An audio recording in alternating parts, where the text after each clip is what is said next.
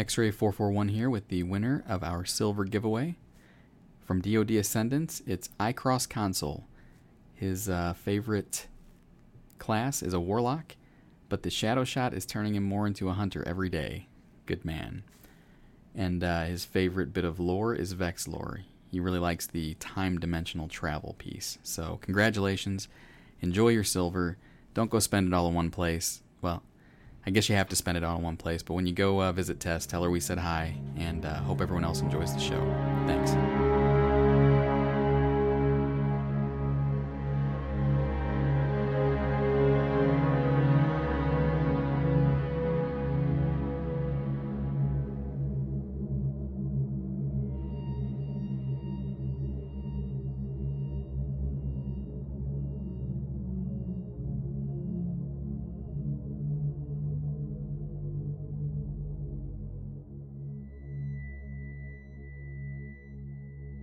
Welcome to episode three of Ghost Stories, a Destiny podcast.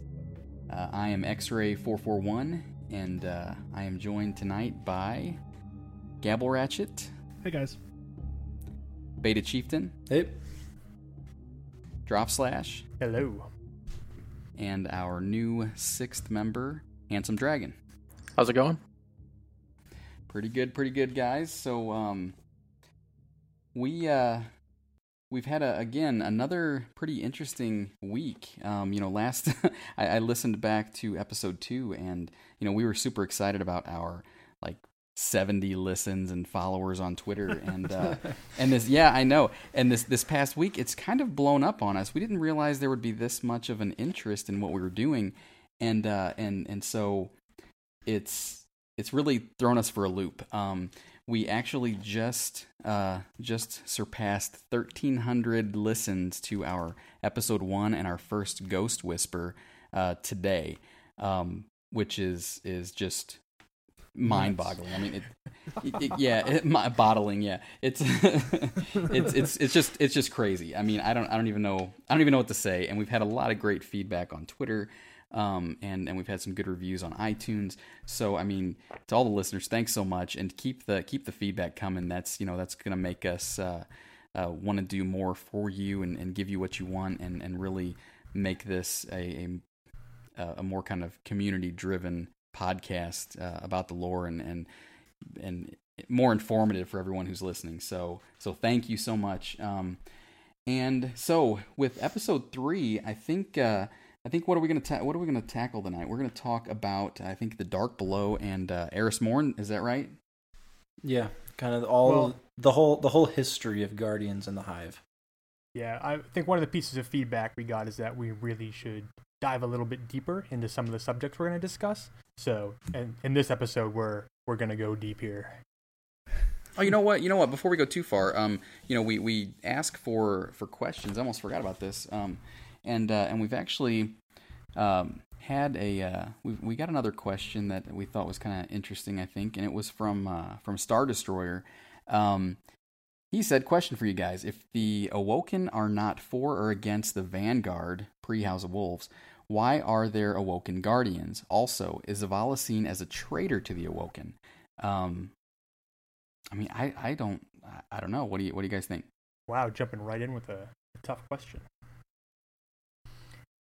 Uh, I don't know. There's bits and pieces in the lore that allude to this, uh, but one of the biggest sort of roadblocks we hit, uh, and I'm not even sure if I should bring this up, but I'm going to anyway, is that uh, prior to the release of Destiny, some of the story got a little bit chopped up, and there's sort of evidence there that each race had its own storyline, uh, and we sort of play a mishmash version of the Exos but it seems that the Awoken had a much different story. Uh, but if you dig into the lore and some of the Grimoire cards, you know, it says that the Queen has offered any Awoken, I think, one chance to return to the Reef. They don't have to accept it, uh, but she is sort of a merciful queen in that regard. If they choose not to return to the Reef, I think they're pretty much banned. I don't know, because we're invited back to the Reef later. Uh, the interactions between some of the races at this point are are sketchy just because we don't know what the original story was and how they were all interacting and why awoken guardians are on earth or why there's awoken at all on earth where did they get awoken from So, and we we actually this is funny because we had a conversation about this earlier today. I think about this revelation about guardians not necessarily having to be dead. Uh, we can thank Tess for that. oh yeah, yeah. The the Tess uh, piece of information we got today with all the new the new emotes and her returning to the uh, the tower kind of sparked quite a few conversations amongst the, the group. So so that was that was fun. We we'll have to we'll have to talk about that more in the future. Um, and uh, save it for another episode.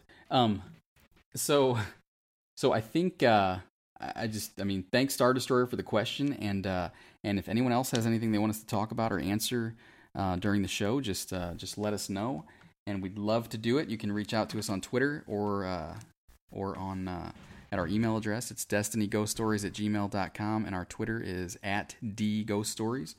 Uh, so please send us some questions, some feedback. We we love it and appreciate it. Um, so all right, so let's uh, I guess we'll get started then with our our uh, Dark Below and Eris Morn episode. So um, where do we want to start? Uh, drop. All right, so playing through the story, the vanilla story, the Hive uh, is one of the first real enemies we encounter, and we don't know much about them other than that we are surprised to find them on Earth, which sort of gives birth to the uh, the meme that spawned a thousand Dinklebot T-shirts. so, uh, so we counter these really powerful creatures. Uh, they're like weird sea. I don't know. They look like crabs to me, but uh, they're kind of bizarre. We fight them. They seem to be a big deal. The speaker is really concerned about them. And one of these first major legs is exploring uh, the moon where they came from and uh, investigating sort of their origins and what they're doing up there. Uh, and we move away from that pretty quickly in the story, uh, but then digging into the lore, reading some of the grimoire cards, and looking back, the Hive have a really long history uh, the Guardians have encountered them many times in the past. Uh, you know, there's a line as you fly to the moon during, I think, was it the Dark Beyond, the mission we've all done 85,000 times. People look in the hive. Yeah, is that we've given up the moon, uh, hoping they wouldn't come for Earth. There's actually a really deep story there. So we should we could talk a little bit about sort of the Guardian's history with the Hive, and then we'll bring that all the way up to this this crazy person, Eris Morn, who's now finally has a home in the tower. so so before we go there, um, you mentioned something that was funny uh, that that might again might not resonate to newer players. Um, you said it, it spawned the the Dinklebot uh, memes. Um, so what did you mean by that? What what uh, where or beta? What uh, what was he talking about? Well, uh, I, am not even positive. I think specifically I, he's referring to the, the line. There's that, that wizard, that wizard came, came from, from, the moon. moon. That wizard yeah. came. Yeah, exa- yeah, yeah, yeah. That's that's okay. where I was going. But so so there's so whenever we see uh whenever we see the hive on on Earth, I guess for one of the first times, right? Is is whenever our our then uh, Peter Dinklage ghost says that wizard came from the moon, and it was just such a, a one of those lines that, that you just remember and you're like so did that really have any yeah it's just it's just ridiculous it's just like the the like we said in uh, before the the no time to explain why I don't have time to explain or whatever. Yeah. So anyway, I just I just wanted to jump back because again, if if we've got some new new uh, players that that never experienced Dinklebot or that line, because I think that line didn't that line get cut or, or yes, it got replaced. Or that's what I was gonna say. I, yeah, because I don't remember it in the actual game. Yeah, it was it was in the beta, but it was not in the not in the actual game when it came out. Well, but then they, right, they right. brought it back in House of Wolves. Every once in a great while, you would hear Ghost say that. Oh, nice. Oh, well, I didn't know uh, that. Uh, yeah, because so that's, that's, that's, I encountered it when I was doing that mission. I don't know what I was doing there, uh, and I heard him say it. I'm like, no, no, it's back. like rewind. Oh, Xbox record. That. Exactly. Oh. I think it's very similar to the uh, the Eris Morn line about ghosts and opening doors when you're doing the Omnigul strike. Right, right, right. Uh, okay, so I, I, here that's that's my job here apparently is to derail things because I, I, seem to do that well. So all right, back to back to the the, the history, I guess, on on uh, the moon of the Guardians and, and the Hive. Yeah, so we so we mentioned you know we we gave up the moon hoping they wouldn't come for Earth, and that's a reference to a time before we were brought back by our ghosts, and it was the Guardian the Hive had been on the moon. We don't know from the Grimoire how long they'd been there but we were concerned about it. And as a city of new guardians, we felt that we could handle it. And so we sent thousands, is the quote many times. So thousands of guardians went to the moon in this effort to push back the hive. And it basically happened in an area called the Ocean of Storms, um, which is basically where all the moon missions in the game take place, is this area. Uh, and it's worth it's worth mentioning that this happened. So the Guardians had won the Battle of Six Fronts. The Guardians had won the Battle of the Twilight Gap. So they're all the city's feeling pretty good right now. Like the, the Guardians are strong. We're pushing back the darkness. We're winning these huge battles. It seems like a good time to go try and take back the moon. So the the Battle of Six Fronts uh, for for the listeners is what we talked about on the the, uh, the our our second Ghost Whispers last week. Um, so again, I just want to you know kind of reference some of that stuff back. So if you don't know what we're talking about, you can go back and listen to that as well. So uh, so when we get so when we get to the moon, what exactly did we did we encounter? What did we find out when we got there? Uh, we found the hive there. Also, at this point, sorry, I'm going to be that guy. I'm going to interject real quick that not everything that happens on the moon happens in the ocean of storms. Uh, Mare Cognitum is uh, the is where the Crucible maps anomaly and first light are. They're a different, parts. Oh, that's part, true. Yeah. different part of the moon that we can never explore because they will not open the Crucible maps up to patrol. So, and and we besides the hive, we specifically also find Crota. Um, and so for those who don't know yet, Crota is kind of this hive demigod, ascendant being who, to the Guardians, is essentially all powerful, and he, it's the first time. Even if we we knew the hive were on the moon, um, I don't think the Guardians had a sense that Crota was on the moon. And so this is the first time we've ever really, or we ever did come up against an ascendant hive being, and and it didn't go well. No, and I I capitalized this in the notes. We failed spectacularly. uh, it is mentioned so many times in the lore and in the grimoire that Crota just annihilated guardians with single swings of his sword. It was definitely hard mode. Yeah. I've I've felt that sword before. It was it is it is it is very sharp and very dangerous.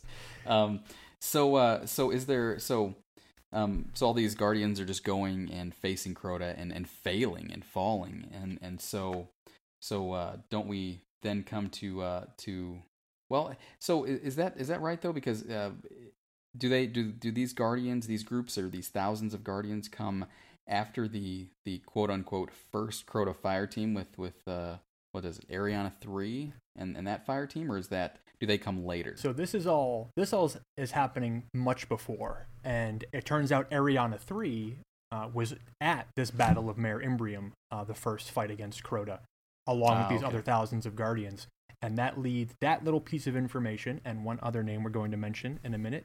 Uh, sort of kicks off this entire Dark Below thing that we know currently in the game. It all starts right here. So uh, let's uh, who who was that other person? Oh, I don't I don't know. You guys got to tell me. I'm I'm the like I said I'm the I'm the I'm the weak link amongst you lore minds. So um so who was it? Beta, take this one. I know you. All right. So, so wait. So there was one other, and there were other guardians there, but one in particular was named Wei Ning, and so she was a Titan, known for her directness and her love of battle. Um, She And is the Sounds like a titan. she is Yeah. the Titan. yeah, she's she's the she's deep- what all Titans aspire to be. Yeah. and she so we we learn about her kind of through Eriana 3. So during the battle Eriana and possibly Eris was with her. Eriana was with somebody else. Um, it doesn't specify exactly in the grimoire, but Eriana captures a hive wizard and begins to torture it for information.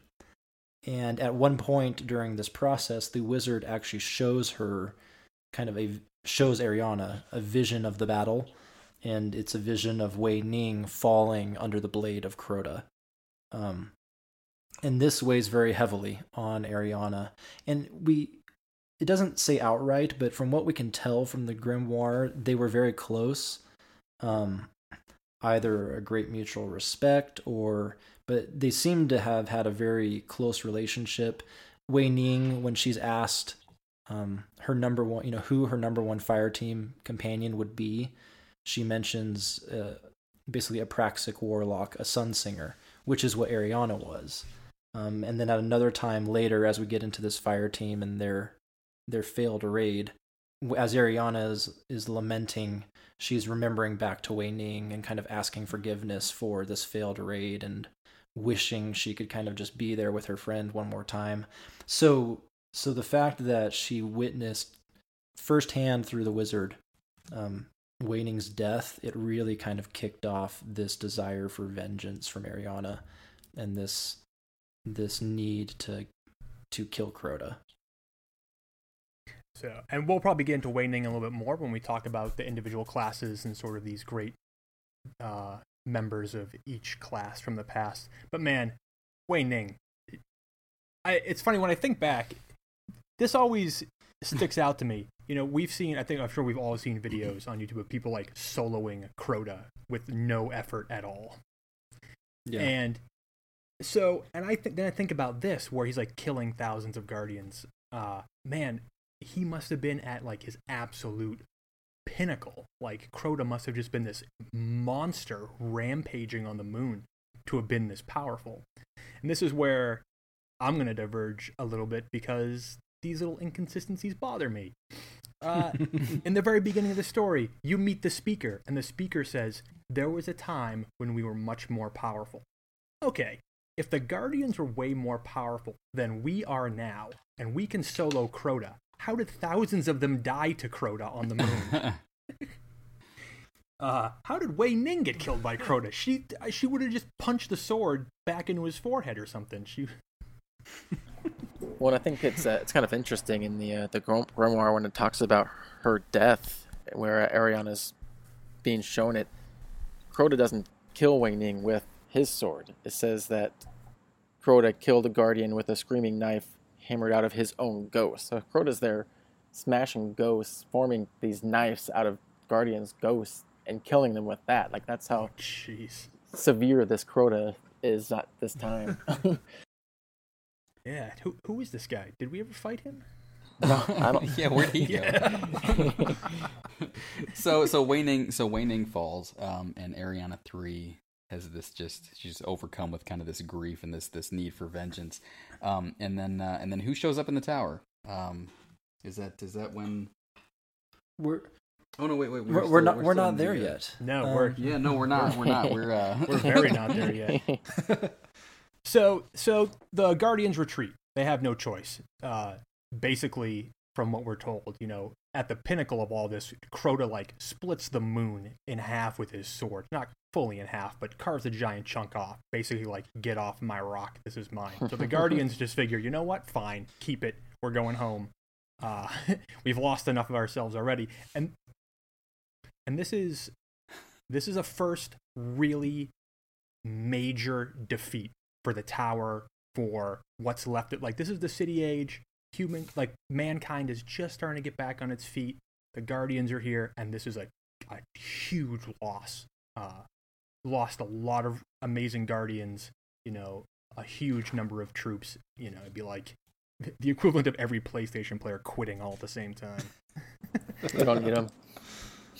so it's rough mm. it's rough so we gotta we gotta turn tail run we head back to the tower and then eriana 3 was one of those people who made it out alive and then she starts to form a secondary strategy here Now, Yeah. do we know why, you know, after we leave, you know, we, we learn that Oryx then calls Crota back to kind of kind of regroup for this final victory.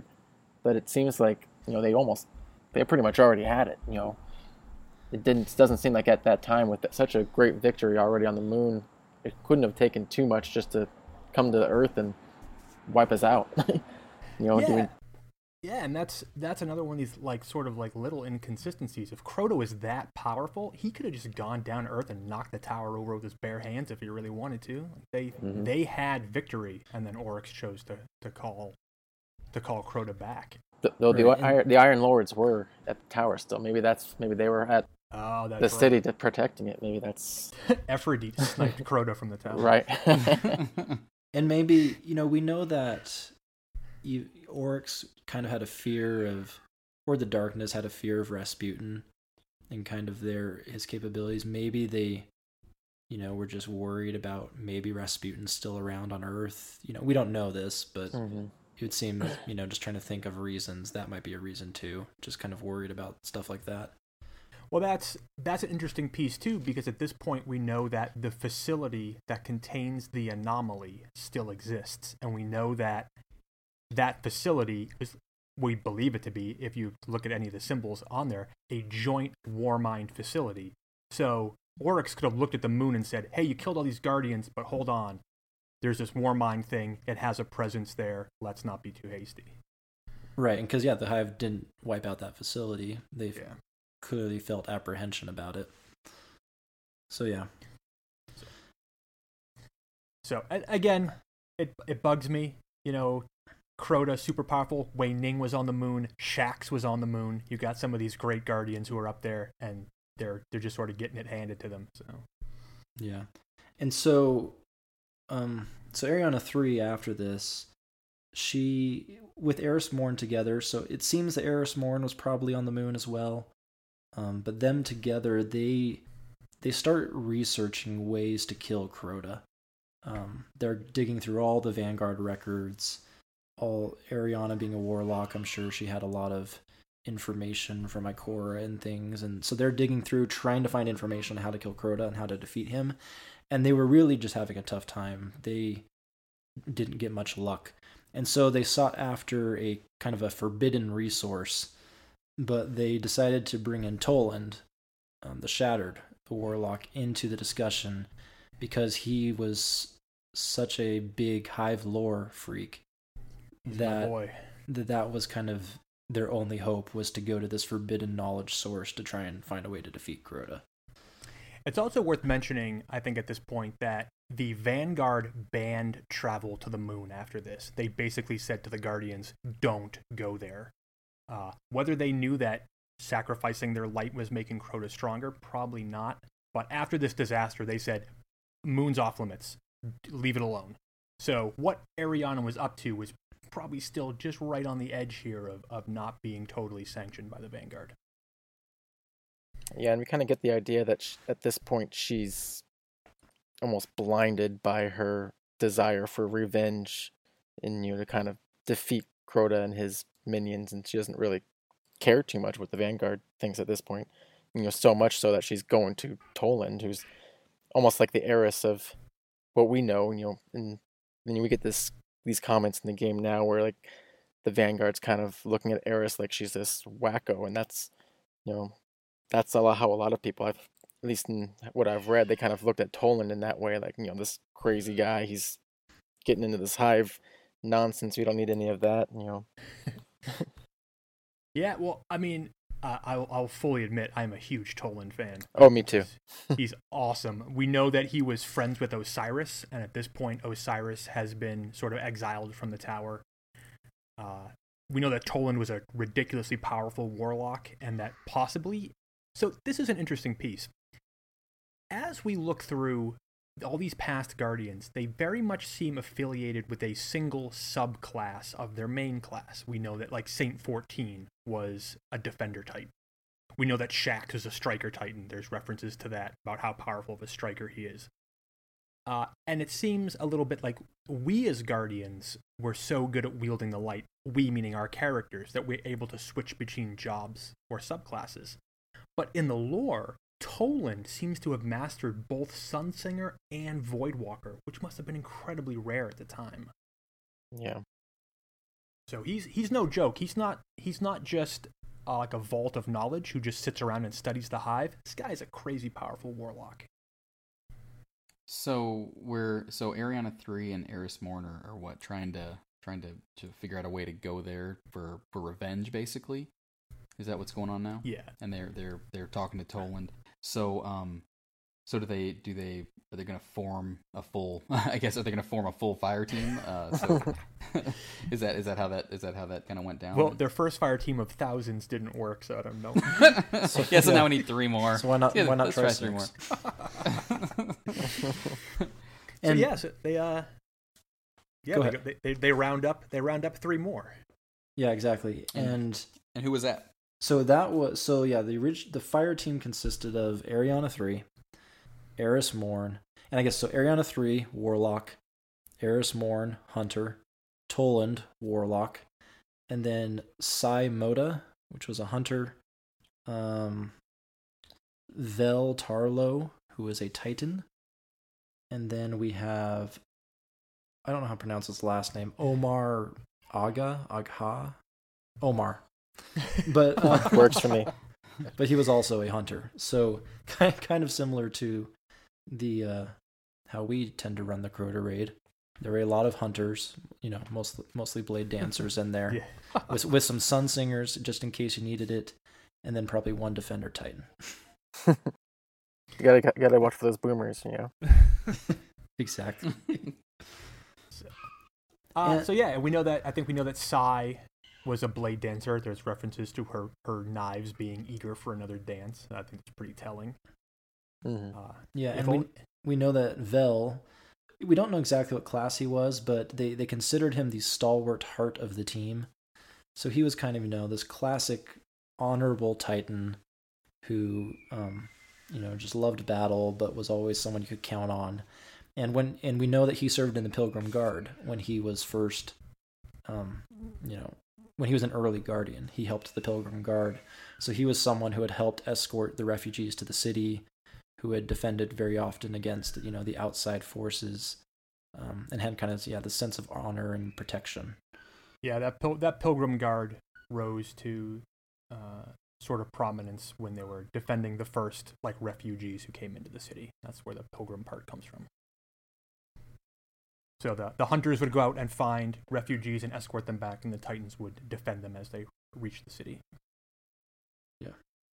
So we've got so so we've got our uh, our fire team, I guess, formed now, right? And uh, and they're they're making their way to they're gonna go to the moon now, um, and and again, kind of unsanctioned by the Vanguard, so they're going to the this forbidden place, um, and uh, and I, I'm looking through some notes, um, but uh, it says uh, so when they when they begin their journey, uh, Toland uh, tried to tell the Vanguard about the the dangers of the moon because uh, at this point, just has Toland has he already been studying the the the hive pretty pretty in depth? Is that uh, the the idea? Well, Toland had originally warned the Vanguard, like, "Hey, you may want to give a second thought to going to the moon. There's there's stuff there that's way stronger than we think that we know," and they chose to ignore him. Yeah it, it seems that if anyone knew that crota was on the moon toland did hmm Just through all of his all of his research. Yeah. So, got it. and then as they, you know, this is and this right now. So now we have this fire team of six. Uh, they're hell bent on vengeance. They're going to take out Crota. Uh, the story gets a little weird here. Uh, a lot of the lore that we have here either comes from the grimoire, but the grimoire doesn't necessarily line up with what Eris tells us on, during the mission The Awakening, which we sort of retrace her steps. So we're- we may diverge in opinions here on, on what exactly happened on the moon. yeah but we do know. Well, and with I was gonna say with what what she goes through, which we'll talk about on the moon, and for how long she goes through it. You know, she's uh she's like uh the the perfect counterpart for Banshee forty four at this point. I think I think that the Eris we know is a is a, a few uh a, a few light levels short of a, of a full load. So. All right, go ahead. Sorry, I don't mean to. no and So- talking about how toland you know had learned some things through research he reveals to the team like once they've arrived on the moon and they're kind of heading towards um, the temple of crota which is where they've decided to enter the hellmouth um, he he he tells the team that he learned all his information from the darkness itself which you know you'd think there's a lot of points where you'd think the team would kind of have these red flags that that they maybe like you know first that thousands thousands couldn't accomplish it first red flag. Um second you know toland says oh well how'd you learn all this from the speaker? Like oh no from the darkness. You know, second second red flag. You probably should have waited just one second and thought this through. And and to bring this up because this will come into play later you know not only does he, toland is kind of almost like the tour guide on this you know he's the sherpa on this fire Yeah. team. And so you know he's learned all this from the darkness. He's telling them where to go. And he also keeps rambling on about this song that he wants to learn which we would know as a Yut's deathsong and he and he keeps telling the team you know he's like i would just love you know i want to learn this song it'd be so interesting to know um and that's going to come up a little bit later but for me that's a third red flag that yeah. that Tol- toland should not have been the sherpa on this. Uh, and yeah, and he again, he has a he's got a crazy in-depth knowledge. You know, they they're talking about all these different aspects, and we we end up facing down a lot of these these beasts. But like the might of Crota, the fist of Crota, all these different, you know, the sort of Crota's hierarchy of of generals and powerful hive. Tolan knows all of them. Uh, Mhm. and he's in a way again he's sort of like directing the show like he's the sherpa and he's like oh yeah it's sardon the fist of crota Let, let's go let's go see how that goes uh, so at, in one hand i think i also believe that toland was sort of there because he wanted to see these hive in action. He wanted these guardians to be like oh yeah let's go let's go track down the might of crota. And he was just gonna like, sit back with his binoculars and eat popcorn and see what happens. As disturbing as that is. Yeah, just kind of kind of leading leading the blind. which to wh- so to not to speak. diverge too much but you know which to a degree is what the exo stranger does to us she's True. just she's Yeah. just sitting back watching that's true but anyway So you mentioned you mentioned something here. You mentioned that they chose to enter the Hellmouth through the Temple of Crota. That doesn't line up to me because you can't get to the Hellmouth from the Temple of Crota.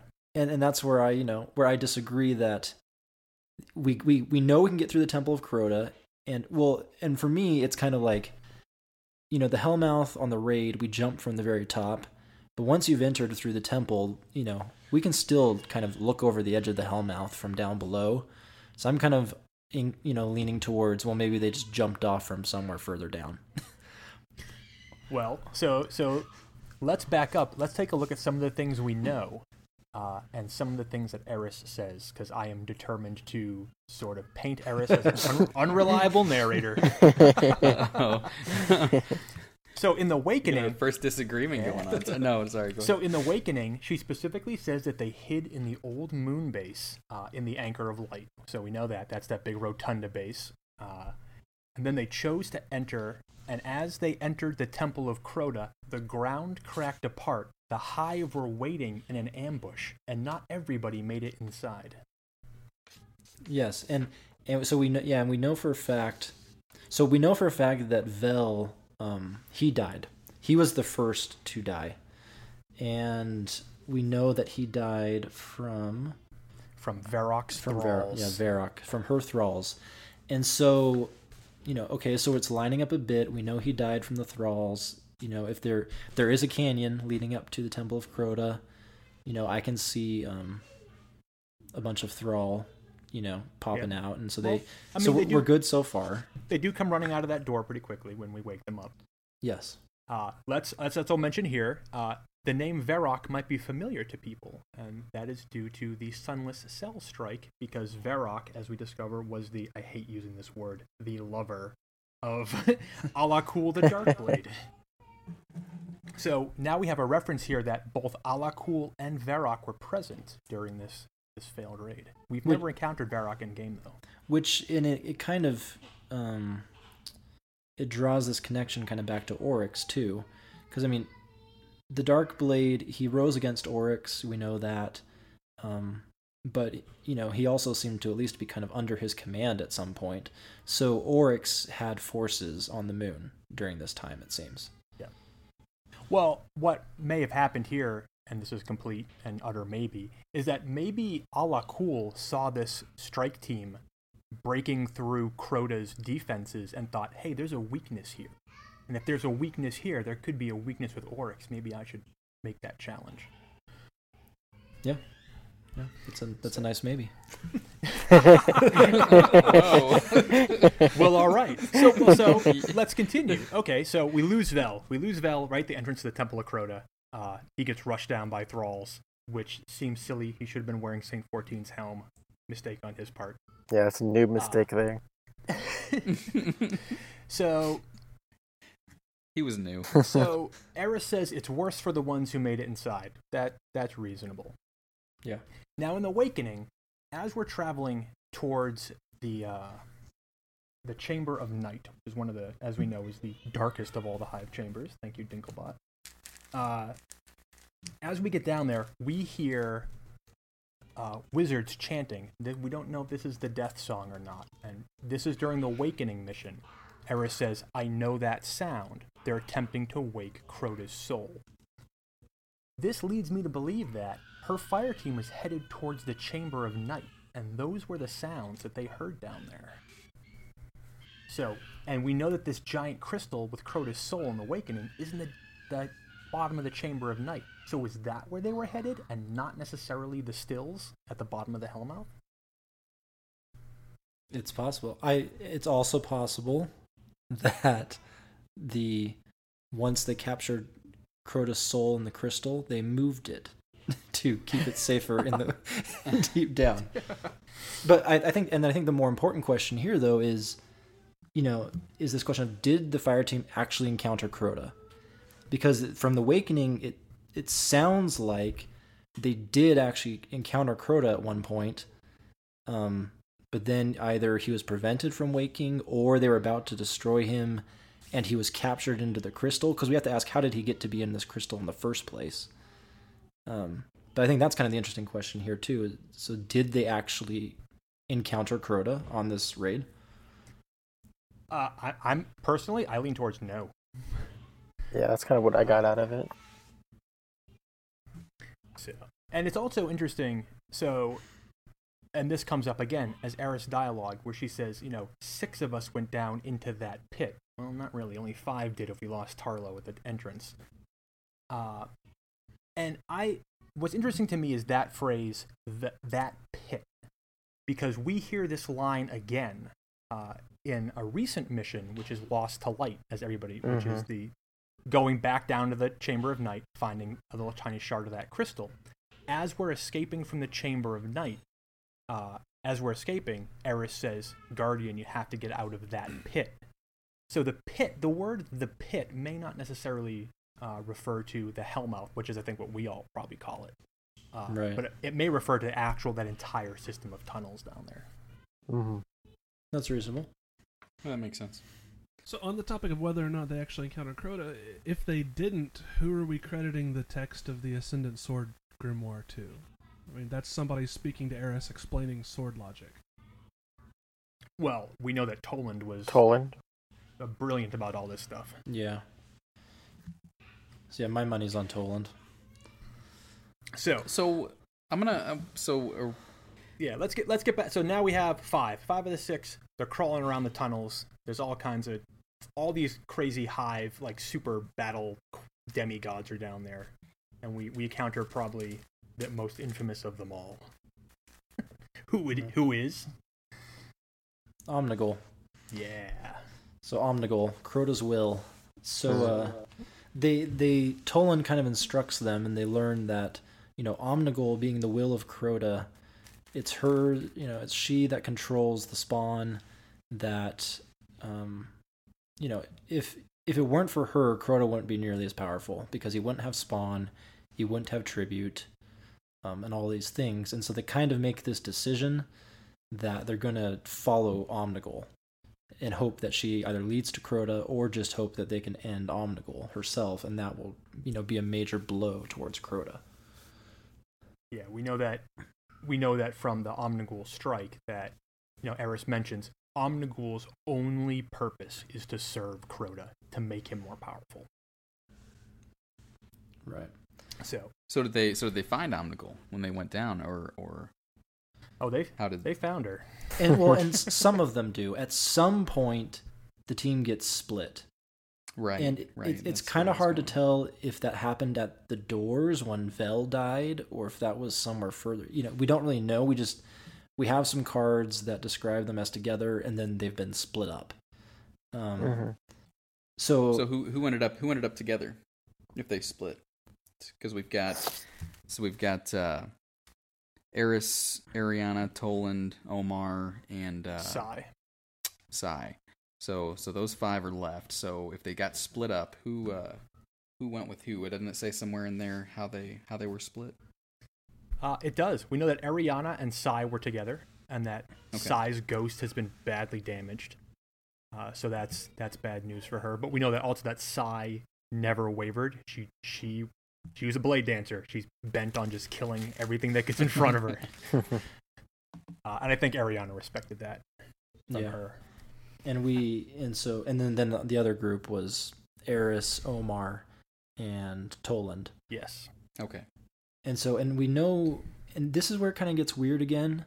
We know that Eriana and Sai were together. they heard kind of Omnigul's screams from deeper within the moon, and they choose to kind of to follow her and to keep going despite you know uh, Sai's ghost being damaged. Hmm. And so, and what we learn, and it's kind the timing's all hard to tell, but we know that Omnigul basically kills Sai.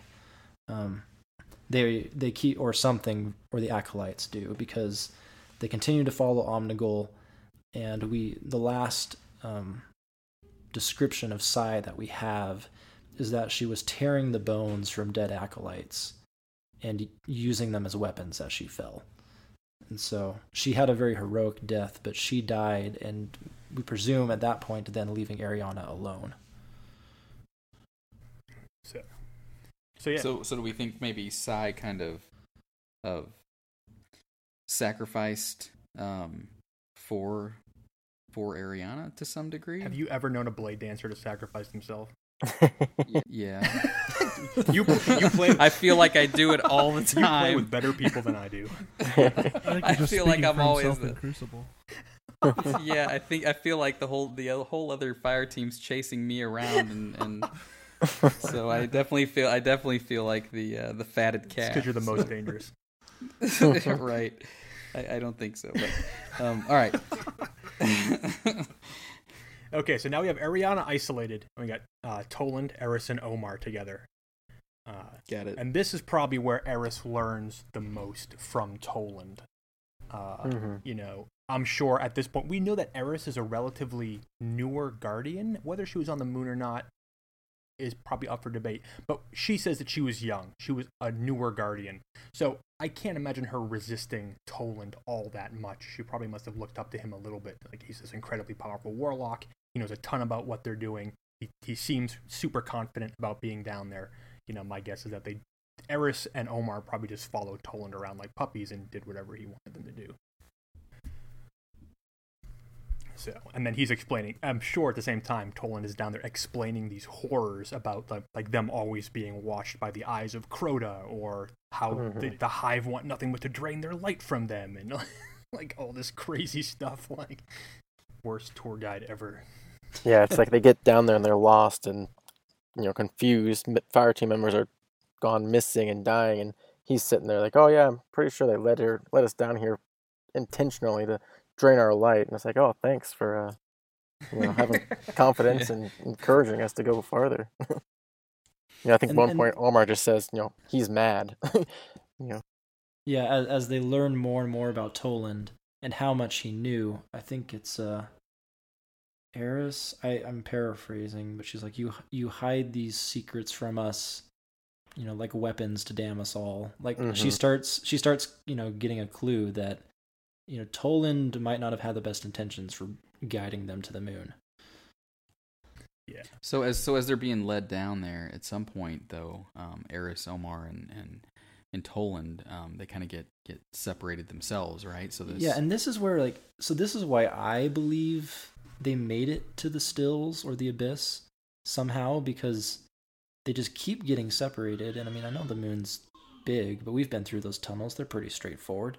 But but but you know when when you run the raid, the number one place in the entire raid where everyone gets turned around and separated and finds themselves back at the beginning, or at least I have many times. It's you know it's in those stills and in the abyss, kind of right, which which we know. I mean, correct me if I'm wrong, drop, but the stills are still within our realm, our dimension. And it's once you cross that bridge and kind of go into the white light that then you enter Crota's throne world. Yes. And Yes. so, you know, we we don't know, but maybe there is a way, you know, in all those tunnels on the moon to get down to the stills. And there's a bunch of doors down there, you know. Yeah, most that's tr- that's most true. of them lead to treasure chests, but so I, I so There's I, a dead know- ghost down there too. There's Yes. more than one. And yeah, and, and that's my thing where there are we find dead ghosts down there, and so I'm led to believe that I I think they make it down there, and so these descriptions how this team just keeps getting separated, it might have something to do with that, where just as they get they get deeper and deeper and darker and darker, they just start getting separated from each other in the darkness. True. so they're so they're separated now, and um and at some point though, um, Eris hears something, right? Yeah, so at this point they're separated. I think they're completely separated, all three of them. Eris is sort of, you know, doing the hunter thing, probably hiding and trying to stay as invisible as possible. Uh, and she believes Omar to be dead uh, until she hears Omar screaming. uh oh, Never good. That's, that's not good. This is imagine your favorite horror movie trope. It's exactly what's about to happen.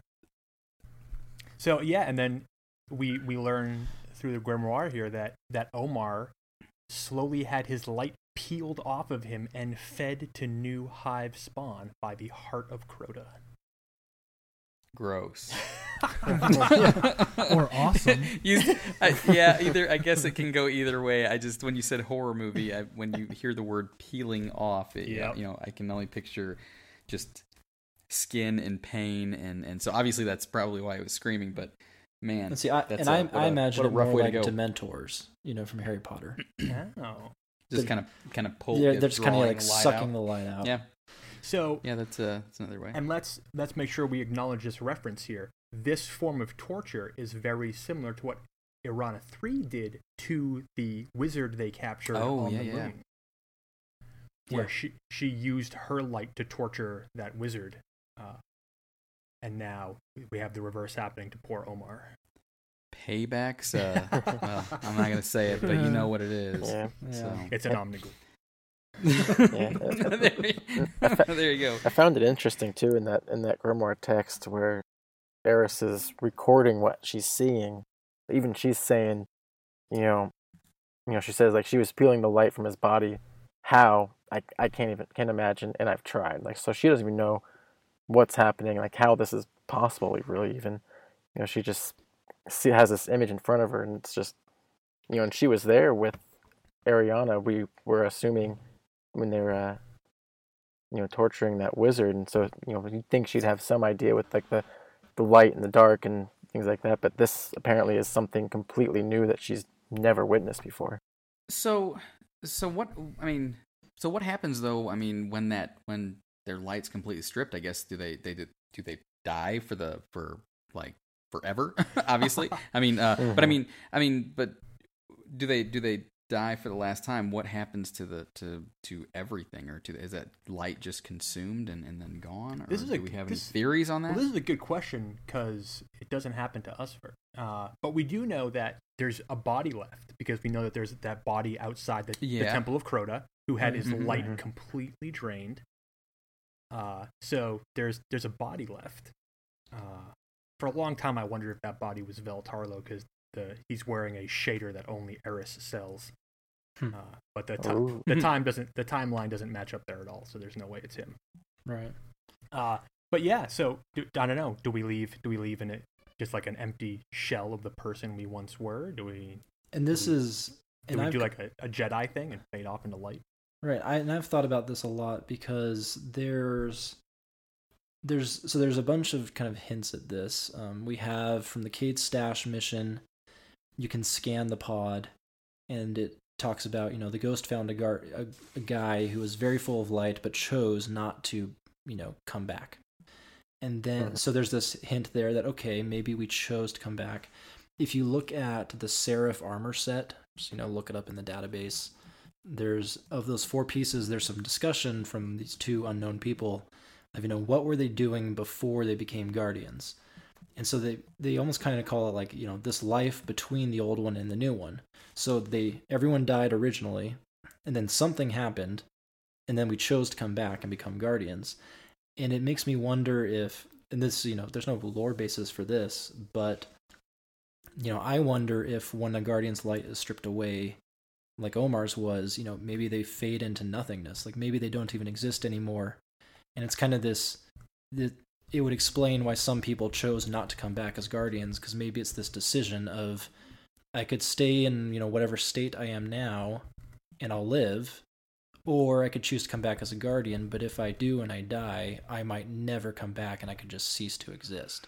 And that's, you know, just something I've thought of, but it's an Now, it's an interesting also, question. But I think, I think in some other kind of of stories, um, we we know that uh, a guardian can give up its light or or not or, or be stripped of its light and not die. Right? Aren't there some char- Aren't there some examples of that with a, with a few characters that that are in the in the grimoire? Well, we have Eris herself, who currently ha- Well- currently has no ghost.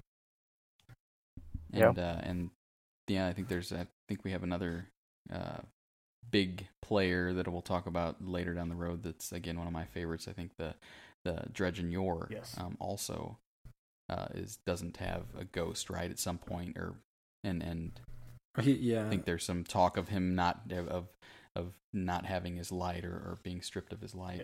Yeah. So, well, let's get back to what's left of our fire team here. We got we got Eris crawling around in the darkness. We have Toland, who I imagine has his picnic basket and his sun hat, and he's skipping off through that ascendant portal to go find. And Omar with bamboo under his fingernails or whatever they're doing to strip the light. And then we still have Eriana three uh, out there somewhere. Uh, oh yeah. So, Mhm. and here is where we don't have the exact story, but somehow, in some way, uh, it seems like Eriana reconnects with Toland, uh, leaving Eris by Mhm. herself. So Eris is now just, you know, she's probably hiding in one of those treasure chests. Right. Uh, and now we have Toland, uh, who's, man, he I'm sure he is thrilled about the situation. And then we have Eriana, who is probably irate about the situation. Mm-hmm. But we also know from Eriana that at this point she's starting to realize that she is very, very sorry about like this was a bad idea from start to finish. Right, and what's so what's interesting is we know that Eriana, in kind of you know her last, um, you know, last decisions was to record a message to her ghost, you know, kind of asking forgiveness for the whole venture, and just lamenting their fate. And what's interesting is then later, so we have Toland and Eriana together, but this has always struck me as interesting, and it's the way that Toland kind of refers to Eriana, and we know she's a machine. And so Toland says, Eriana, let's sing. Sing with me. No, no, you rattling machine, not yet. It's too soon. We don't know the words. And it's it's weird to me that, mm-hmm. you know, Toland refers to Eriana as just a rattling machine. It because it, it seems like, you know, her consciousness or you know, something has happened where this isn't necessarily the Eriana that came in with them. This is, you know, either her base protocols are all that's left or a lot of her light's been stripped, but it just it feels different than the Eriana we've known up to now. Well, all, Could could the could I'm sorry, could the rattling I mean, if he says rattling machine, you know, when I when I hear that, um, you know, I picture her maybe maybe she's afraid, maybe she's kind of shaken from the whole thing and, and that's maybe a, a reference to her being being uh, being scared for for herself and and does that does that make sense at all, you know, Well, as far as we also have references of her going out in a spectacular blaze of glory. Uh, and it seems like from some of the grimoire entries, it seems like the picture painted here is that she just turned on radiance uh, and just threw herself at the hive in this sort of like flaming fire wing blaze of glory. Uh, but there's a chance that maybe she like she didn't survive that, and it seems like Toland witnessed that. So maybe Toland now has whatever's left of her after that. Uh, and this is where it starts to get really dark. uh, when as it comes to Toland, and we'll talk about Toland more in depth in a different episode. But this is where things are like, wow, Toland is a bad dude, and he he had a plan from the very beginning, and he's watching it all come to fruition. Are we going to talk about that plan, or is that going to be something we hold back on Yeah. a little bit? yeah, Uh, I, right now we can we can at least talk about what happened in the context of the fire Mhm. team. okay, yeah. So what happened then? So so we have him, you know, talking to Eriana, and this is where I get the sense that at least Toland and Eriana made it to the throne world because Toland describes they're they're approaching the Death Singer, and he's he tells Eriana, he's like, you know, we'll see, we'll learn about the song down there, and so I always picture him kind of standing at that hole, you know, right above, um, you know, that last treasure chest. Then you jump down. Yeah. Right after the thrall. Yeah, so I, I always kind of picture him standing there with Eriana saying, you know, down there is where we're going to learn the song. And so he, and this is, yeah, where it gets dark, is that he takes Eriana and in the, I'm going to find the exact grimoire so anyone listening can look this up because the whole exchange is good. Yeah, But I, I would read Ir Yut, the Death Singer, and then I would read Ghost Fragment, the Hellmouth, because in there it really talks about he he basically has a conversation with the Death Singer, as he puts it, Mhm. and decide he said I described myself a friend, and she described death for me, and they're kind of like you know it's almost like he's talking like they're old friends, and I always immediately say like well why didn't the Death Singer just kill him? And what I think, and we also have no reference of Eriana after this point. Like, yeah, she never comes up again. And so I'm under the impression that he possibly sacrificed Eriana because we know the Hive love pain, they love sacrifice. So it, I'm under the impression that he gave up the last of her life and sacrificed her as kind of a a proof to the Death Singer that he wanted to learn and be her friend. yeah. So this is this is like the I think the darkest point we have for Toland, where he's very much like, hey, you, you remember like a half an hour ago that being of purely luminescent, flaming light that killed a whole bunch of hive. Here she is. She's yours. I'm giving her to you as a present. Wow. That is uh Good yeah there. that's cold. Yeah. So whether whether Toland saw this as a like an opportunity or this was his plan from the beginning, we don't really know. But either way, man, that is a it's a dark move. Yeah, I kind of yeah. picture it as like, you know, he was already kind of, you know, borderline madman, and then just but like, the farther he gets into the hive, it's just like, the more it, like, infects him, the more it just Kinda drives his. consumes him. Yeah, ex- exactly. And so like by the, the point time he's like on the verge of learning this song, he is com- almost like completely consumed with this. Is like he has to learn this song by whatever means necessary, even if that means you know his companion at that time or his at least the fire team member. He's you know So and this is super interesting too because I'm sure at this point, uh, and this is something we'll talk about again in the future. But we know that the death singers they use a hive technique where they hide their death somewhere because they die when they hear their own song as well. So they hide their death somewhere so they're not killed by their own song. So there's a possibility that Toland has also has now learned this from Ir Yut. Uh, but we also know he was a sun singer and could have just self-revived after he heard it. So who knows? Right. Yeah, like there's one part where I think he says, you know, when she defines or she sings a song to him, and he says like, "The definition killed me, the killing redefined me." Yeah. So it's like he's learning, basically how to, you know, like as you're saying, like how to basically hide himself from the like the actual killing, So actual death. So And this is great. This Pretty is cool. where Toland goes from you know like Toland the Shattered to like Toland the Ascendant. He is now he is now he can move through the the overworlds and the throne worlds of of the Hive. He he can pass through the Mhm. portals like an ascendant being. He is he has become something completely different. And we Yep. will talk about him a lot more in the future, Yes. I think. Mhm. so Destiny all right, Five. So, so Toland Toland just uh just did his thing, learned his song, sacrificed his friend. Um so so and and we still have Eris kind of in the wind, right? Just kind of hiding and and yeah. uh, so now we have and so Eris hiding out with Toland's journal. Uh, she mentions that the journal kept her company during her time in the darkness. How long was she? I mean, so how long was she in the darkness? I know it was a long time, but do we have anything um, as far as, as timeline or, or any m- more exact? That's a tough question. We don't necessarily know so much. Uh, Eris, if you st- previously when Eris was in the tower, you could stand around her and listen to things that she said, and she would mention, she would ask herself how long she was down there.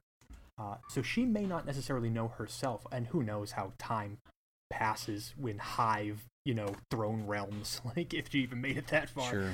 yeah, exactly. How far did she make it? it seems like not even she knows. Uh, but while she's down there, she goes through some pretty startling transformations. Mhm. So she doesn't, and she doesn't have a ghost, right? Or or does she? Does she still? Her her ghost was lost. I either destroyed or lost, but is definitely Mhm. no longer with her. Got it. So, and this is where we come to probably the most defining aspect of Eris as we know her now. Uh, and in order to survive, she does some some pretty gnarly self surgery. Yes. Let's see. Who- Got those what does She, eyes. uh, yeah. Okay. Yeah. So her eyes. There you go. So, is, is there anything that describes what she does to herself? I mean, kind of in all the gory detail, so to speak.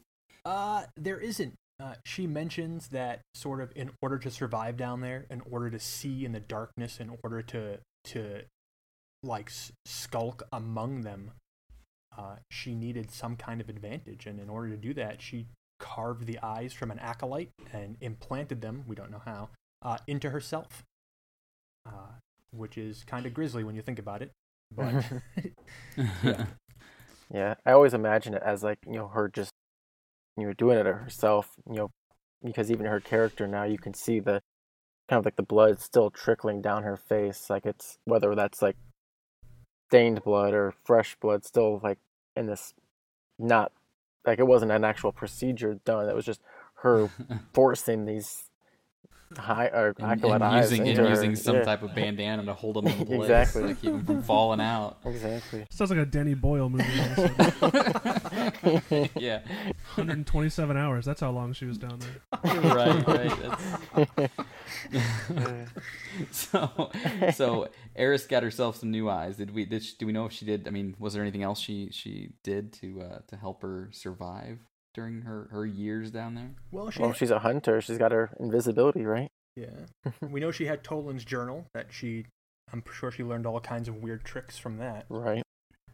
That would could explain some of her uh, her darkness now, her like awkwardness and weirdness. And, Right. We know that in the the Taken King missions, you know, there's the one where she kind of chants the dark incantation to get us out. So I'm sure, you know, little things like that, these incantations and you know, lessons from the darkness that she learned that helped her. Yeah. So she spends all this time there, and uh, and then she makes it back to the tower. Yeah. Well, Right. so what happens? I mean, in the interim, we come along, uh, and we we head to the moon. We're we're tracking a guardian who had discovered an old moon base. So we, we land in the archer's line. We track this guardian. We follow him to the entrance of the Temple of Crota. We, we sort of find his body there. We get a, a brief appearance by the Exo Stranger. Uh, and then, yeah, we, we launch probably the second second or third greatest Dinklebot line in the game, uh, Right. which The- is We've woken the hive. Uh, The seals are broken, the doors are open, and the hive sort of rush us. But in that moment, we're we're unlocking the Temple of Crota, and that's what lets Eris get out of there. Right, because yeah, she was. It wasn't that she was lost and trapped; it's that she was sealed in and trapped. Yes. So she couldn't get out even if she wanted to. Yeah. Exactly. So This is where we get to. Where has her ship been the whole time? yeah, well, this is one of my this is one of my other inconsistencies here. Whereas, okay, so she's been down there who knows how long. Where did she park her ship? One. Uh, two. Why couldn't we track it if it was parked down there? Uh, uh, it, it seems like, and again, there's the question here of okay, well, they went to the moon, sort of against the will of the Vanguard because the Vanguard had banned the moon. Right. So they may not have even known that she was there. Uh, and they may Yeah. not have. Or they knew and just didn't want to go help. Yeah, or maybe they were looking at the moon and and we're like, "Oh, some idiot went up there." Well, that's their own problem now. Yeah. So now, in in all fairness, though, her ship is is covered. I mean, it's the ship. It's one of the ships that you get essentially from from defeating Crota Yeah. in the in the game. Um, so it's covered in that that bone and and everything. So is it maybe? I mean, it, I guess there probably wouldn't have been enough stuff there. I'm kind of I'm trying to think. You know, is there a way that she could have acquired a ship while she's there? You know, is it some is it a ship that maybe she fashioned from other things that were left over from from the previous you know settlements Well, and, and things like that? we that? know she didn't beat Crota to get it. Well, yeah, no, yeah, that's that's true. I guess You get fair fair you enough. get thousands of dead Uh, guardians but- from the. But I mean, you know what I'm saying, though. I mean, so so you know, their their ships, maybe they they were. Oh, that's a good point. Uh, I, I did. Did I say something Well- smart? no. no, no, not at all. Definitely not.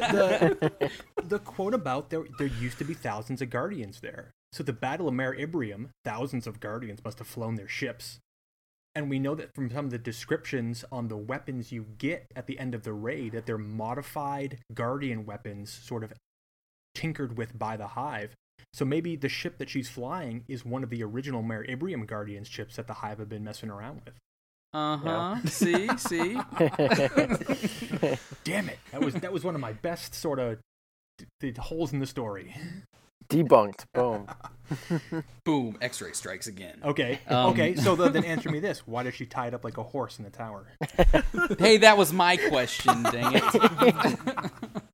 because she's uh, uh, because she's Eris Morn and she can do that stuff. Yeah, I think that she's That's- just you know she's a little bit you know lost a few brain cells probably down in the in the pits and probably isn't completely there and maybe she thinks it's a horse. Who knows? We don't. She's you know what she's the she's the she's the cowboy you know she's the one that that uh, went against Crota and under under terrible terrible odds and, and chances and, Well, and then so maybe that's uh, and then she was trapped down there with essentially just an iPod full of Toland. Right. that'll make anyone crazy. You know, He's terrible at parties anyway. So you know, with her ship being going back to her ship, you know, I the way I always looked at it was, I think she want at she wanted to be back in the tower as much as the speaker probably wanted her in the tower, and so like maybe for her it was she wanted that quick getaway. You know, whether tying it was is realistic or practical or whatnot, but like I always imagined her being stationed up in that front of corner basically. So if she wanted to leave at a moment's notice she could basically and then at the same time the speaker probably didn't want her out in the too far in the open and so kind of just shoved her in that corner Yeah. it she was forgets to take her meds and needs to get out quick. So her ship was always running, right? Mm-hmm. Otherwise, it would have crashed. I guess. I Yep. guess- Yeah, that's true. What does she use to power that thing? Hive it's magic. got the hive the hive power the blood of her enemies. All right, all right. I'm, I'm going to bring us back on track. All right. So, Yeah, please, please do. so in yeah, so we go to the moon. We let Eris out, and Eris comes to the tower, and basically now she's in revenge mode. You know, if if it was Eriana who was kind of driving the team before, now Eris is in full on revenge mode, um, and and a little bit fearful mode because she basically comes to the tower to warn us that Crota is coming back. Yeah. She, Mhm. from her sources within the moon, or you know, from the hive directly, we don't know how she learned it, but she learns that Crota is going to come back, and she's terrified, and so she comes to tell us all about it, and and that's where you know the dark below. A lot of the dark below is us hunting down all these monsters that they you know encountered on the moon, and it's interesting, you know, all those monsters and ascendant hive that were on the moon are now on Earth. Yeah, we, we encounter all of them Mhm. uh, here on Earth.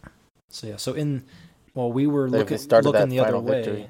You know, I don't know what we were doing, but we were looking the other way, and all these you know very powerful hive kind of set up camp right in front of us. Yeah. So, and yeah, Eris. I mean, she's she seems a little broken at this point, and we also know that this process of implanting these eyes in her has given her some kind of sort of like quasi psychic connection to the hive.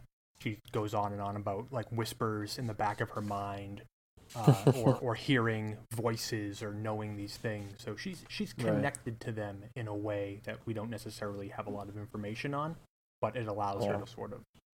Uh, com- Well, in the true sense of a of a hive mind, so to speak, you know, they all kind of, you know, they think of bees and and and different real life True. Insects and animals. You know, they they have that way of communicating without talking or, or you know through different ways, and there must be something there that uh, when she did that, I, I think at least that that makes her kind of kind of part of that that group now, and, and she's kind of getting just intermittent kind of of hazy Mhm. communications that they're that they're sharing. or pheromones.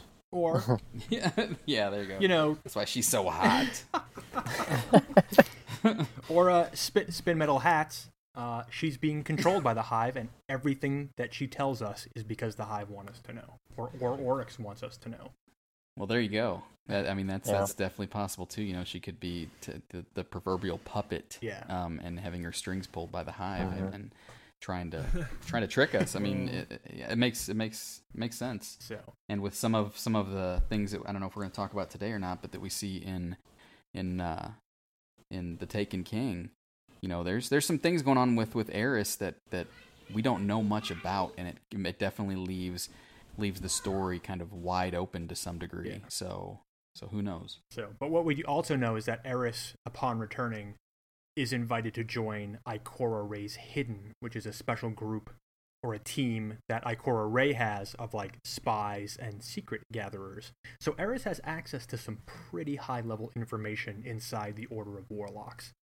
hmm Yeah, that's what I was gonna say. Now, now that that order isn't it? Isn't the that for warlocks? I mean, so so why did Eris get invited? And here's another thing that we didn't talk about. You know, the the big question that was on everyone's mind for a long time: what Eris was? Was she, you know, a hunter or a warlock? Um, and so obviously she's. We've talked about it in this episode that she's a hunter, but um, but why would she get this invitation just because she's kind of of in with the in crowd now, or or, or what? Uh, well, I think as the only surviving, quote unquote, surviving member of this thing, uh, I think probably Mhm. Ikora Rey probably recognized, you know, we need to make an exception here. She has an Yeah. unbelievable amount of information, and we can't just let her running around yelling it at anybody, you know, in earshot. Like, it's better to have her on the inside and direct that information towards us than just to have her running around screaming about it. Now, do we know if she still has uh, has Toland's journal uh, at this point? Uh, it seems like it, uh, because She must. her there or, was- or Ikora at least has it. Yeah, because that seems like it'd be another big, useful piece of information. Which obviously we, Well- we know that it is later, but Well, we do know that in I don't remember the mission, but there's the mission in, where we're getting the little we're going to the awakening room in the Taken King, yeah. and so the, this is and, and and the ghost says he's reading Toland's journal, so it's Right, it's at least right. been digitized somehow by somebody. So I'm assuming she probably True. turned it over to the Vanguard or something. Yeah. then why does he need to make a copy of it? I don't know. But this is Because I remember he says that, and every time I hear him say that, it's like, why does this ghost need to make a copy of this? I love I love the line enough. where Eris Fair says cling fast to Toland's journal and then Cayde immediately jumps in with cling fast to your gun. Yeah, Yes. I love that too. It was, it was a good, gun. it was a good strong line. And so Yeah, one, one thing I want to talk about is that so we, we know that when Eris came back, it kind of it built up to us leading our own raid against Crota, um, and we defeat him. And I kind of want to talk about you know the throne world because this came up with Oryx and the Taken King. This whole idea of ascendant realms and regular realms, and it's something that you know we experienced with Crota, and so and we talked about with the Death Singer, you know, hiding their deaths somewhere. So can we talk a little bit about, you know, what what these throne worlds are, where we finally defeated Crota? Uh sure. Uh, well, in this particular instance, uh, it seems like there's it's two parts here. One is preventing the hive from basically summoning Crota's soul to Earth, which would allow him to manifest sort of in on our plane of existence like he did on the moon and just wreak total havoc. So we stop that in the mission Awakening. Uh, the next step is to pursue Crota to his throne world and defeat him there. And then we know that Ascendant Hive are capable of like through the their sheer will of uh, and power, uh, creating these throne worlds where they're basically immortal unless they're killed inside that throne world. Uh, we discussed this a little bit, I believe, in episode one, uh, where in order to really kill uh, Ascendant Hive, you've got to take the fight to them, and you've got to fight them on their, their home turf. and we know I think it was uh, it- we uh we did talk about this in episode two. Was that uh, that user que- or that that uh, Oh, yeah, yeah. listener question from from Caucasian Saint. Yeah. Mhm. So, yeah, that's it. Then that's sort of ta taking the fight to Crota, shutting him down there, and it even seems there he was not at full power. Uh, it seems like, you know, maybe he had not been fully assembled or was not at maximum Right. strength when we faced him down. Right. He also didn't have his sword. No, that's true. Right. Yeah, that's something we should point out. The whole idea of the the swords and uh, I guess it's something. Actually, we it's something we can cover when we talk about Toland in more depth. But the sword logic and kind of the importance of the sword to these hive and things. Yeah. So yeah, I, I think we'll make a note now. But yeah, when we talk about Toland in more depth, we should cover that. So, Absolutely. Yeah, and that, that sort of leaves us where we are now uh, with the Taken King, where Eris is now a major player. Uh, you know, she's not just somebody who sells emblems and shaders. Uh, she has her own little her little cauldron and her her little books, and she's hanging out just across from the Vanguard. But and she's featured prominently in a lot of the Taken King uh, cutscenes. She, she's a she's become a major player. She is our you know our doorway into all things Hive, and now Taken uh, because of her connection with them.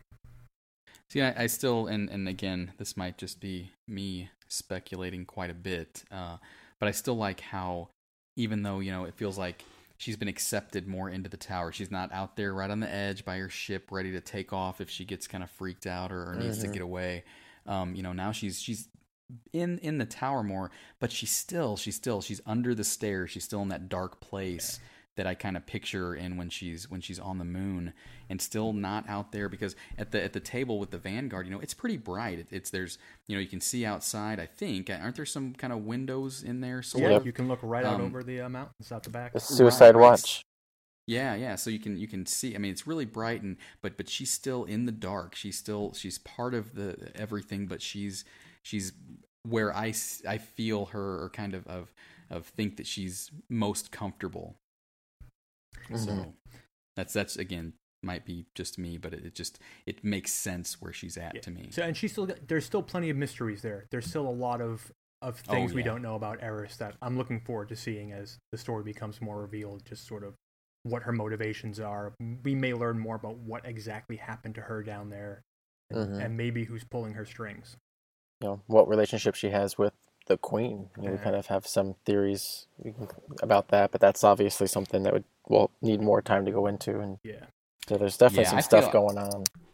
There there is, and and you know I feel like like uh you know we we uh we have covered so much uh about the moon and about what's going on with uh, with these fire teams and the thousands of guardians that were were slain before. Um, but I still think there's I still think there's more to the moon, and we'll definitely need to need to come back and and take some more time and talk about some more of these and these theories and and Mhm. uh, see if see if Drop can convince Beta to change his mind on a few things. but uh, but I think that's a again a good a good place for us to stop, Yeah. and uh, we can we can definitely uh, pick it up. Uh, pick it up again next week. I don't know. Do we do we have we decided on a topic for for the next show yet for the next major episode? Um, I don't remember. Uh, hey, we I mean we could jump right into Toland. He's gonna be Uh, he's gonna be fresh. Yeah. You know what? That's that's a great idea. Uh, so let's do that. So so next week, um, look for us to uh, go a little more in depth on Toland and and his obsessions and and uh, what he's what uh, what he's up to these what days. he likes. Yeah. Yeah. what he's what he's doing now. Yeah. You know, who he's hanging out with. And more in, more inconsistencies in the story. oh, great! That's my favorite. And, Um, I'll- I'll say all this about right. Toland real quick. You know, as, as Yeah. dark as he is, as you know, as evil as you kind of see him being, like when you read like a lot of the things he says, like you can't help but like almost love him. Like you're just like this is the character that he is. You're just like, oh, I love this guy. Like, like it's you know, it's it's one of my favorite characters in the in the game for sure.